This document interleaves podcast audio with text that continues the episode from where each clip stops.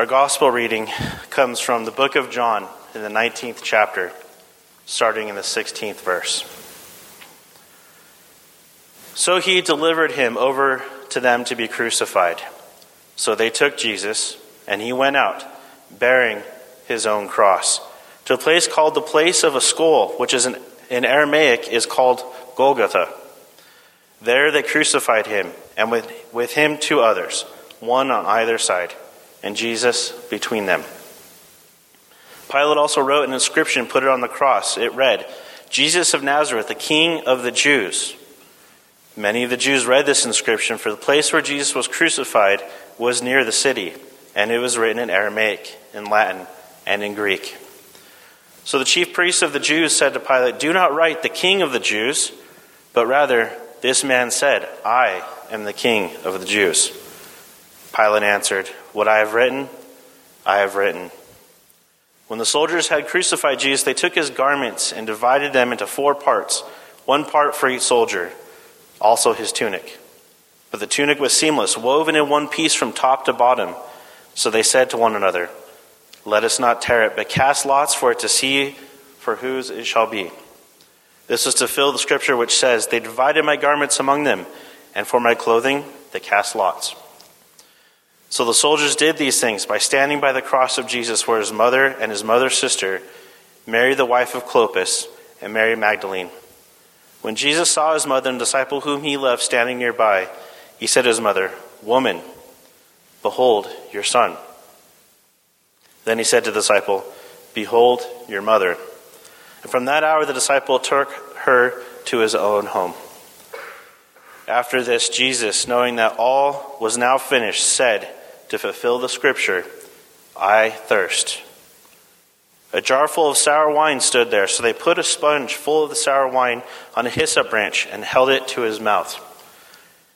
When Jesus had received the sour wine, he said, It is finished. And he bowed his head and gave up his spirit. This is the word of our Lord. Thanks be to God.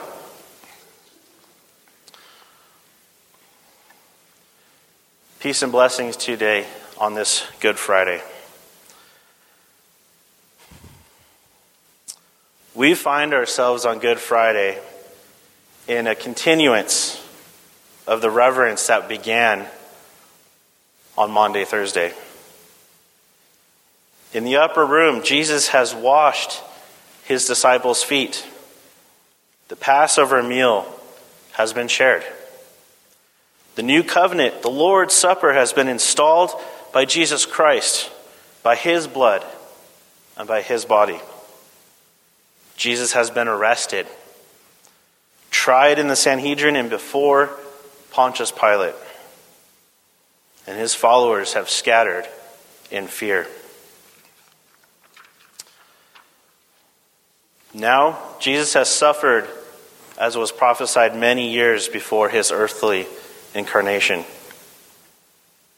So we come to the cross, the brutal, ugly, humiliating cross.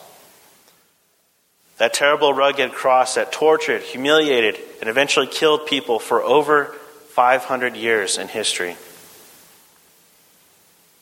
On that same cross, we find the single most focused event to ever occur the great crossroad that binds all of God's Word together. Every prophecy, every event, every foreshadowing led to this very moment.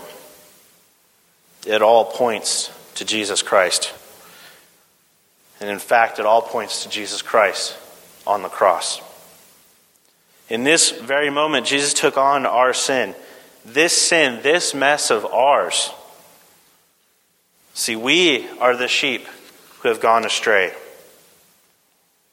It is our sickness he carried, our pains he bore. It is our sin that pierced him, our iniquities that crushed him. He carried in that moment the sheer weight of every sin that has existed and ever will exist. In this, Jesus fulfilled not only the prophecies foretold by the prophets, but he fulfilled the very law itself.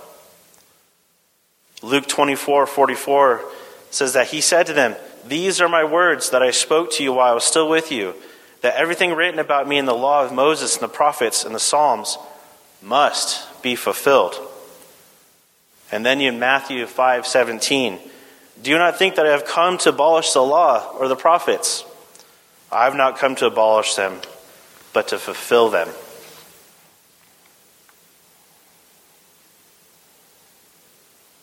So today, when we come to God's Word and we are confronted by the imagery of Jesus on the cross, we are also confronted by the law and the gospel. It is the law that shows our iniquities, our need for a Savior. This is what we see in Romans 3 23 and 24. For all have sinned and fall short of the glory of God and are justified by His grace as a gift through the redemption that is in Jesus Christ. That redemption is on the cross. Christ's righteousness and our sinfulness. This parallels what we read moments ago in the 53rd chapter of Isaiah. Jesus is the servant who is humiliated, but he is also God who must be exalted. The gospel is Jesus Christ himself, and it is brought into fruition by Jesus, who is broken, bloodied, tortured, and dying on a cross. This parallel is not lost on God. This is why Jesus taught it in practice to his disciples. He taught this as he himself stooped to wash their feet. Jesus humbly submitted himself to the anguish of the cross and the humiliation of the public execution of crucifixion. And he did this for you and for I and for all people everywhere. From a human perspective, Jesus' death on the cross is counterintuitive. It doesn't make sense. We cannot wrap our head around it. Likewise, it didn't make sense to his disciples. That's why they ran and cowered in fear. They're human. But Jesus spoke to his disciples often about his coming suffering his death. He was teaching them this very thing. John 2 14 through 15 says, And as Moses lifted up the bronze snake on a pole in the wilderness, so the Son of Man must be lifted up, so that everyone who believes in him will have eternal life. But why? Why did Jesus have to die in such a way? Because it was necessary, and because it was God's word. And because the wages of sin is death. Jesus' death is the only, only sufficient sacrifice for the sins of humanity. As 1 John 2 2 says, He himself is the sacrifice that atones for our sins and not only our sins, but the sins of all the world. Jesus' death was not a, just a remedy, not just a temporary band aid for a human problem. It was the only remedy for sin. Jesus understood because he is God that he was the only way and that he must be lifted up on a cross as the only perfect sacrifice for the weight of sin. When he prayed to his heavenly Father in the garden, Jesus knew exactly what was going to happen. And of course, he knew it would not be easy. He knew the cross would be excruciating, but he also knew that the pain on the cross was nothing to the weight of the sin that he was to bear. But Jesus chose obedience obedience to accomplish what was meant to take place on that cross obedience to death. This was the reason he came to be with us. As Emmanuel, God with us. The culmination of everything we see in Scripture. From the foundation of time, God has planned to send his only begotten Son to reconcile all people to him. When the angel instructed Mary and Joseph to name their newborn child Jesus, it was because he would be the Messiah. Jesus' death was a promised sacrifice. John even takes time to make special notes to remind us of all the details of Jesus' death that were foretold by the prophets hundreds of years before his birth. Jesus' death was the ultimate sacrifice and filled the sacrificial system given to Moses to atone for the people's sins. The atonement of sins throughout the Old Testament itself is simply a foreshadowing that was before Christ's sacrifice. Any other sacrifice other than Christ simply wasn't sufficient. Jesus, with his sinless life, sinless life, was perfect. He is the unblemished lamb laid on the altar as God's own sacrifice for all. This is the core foundation of our faith, solidified permanently by what Christ accomplished on the cross. So we are justified back into relationship with our Creator through Jesus' redemptive work on the cross. Theologian Carl Braaten explained the forgiveness of sins like a bridge spanning the Grand Canyon. On one side, there is us, on the other is fellowship with God.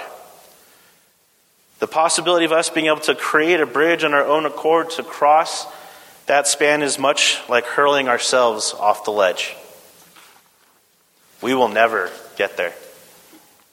Christ alone is the one who spans that insurmountable traverse between our sinfulness and God's holiness to bring us back into fellowship with God.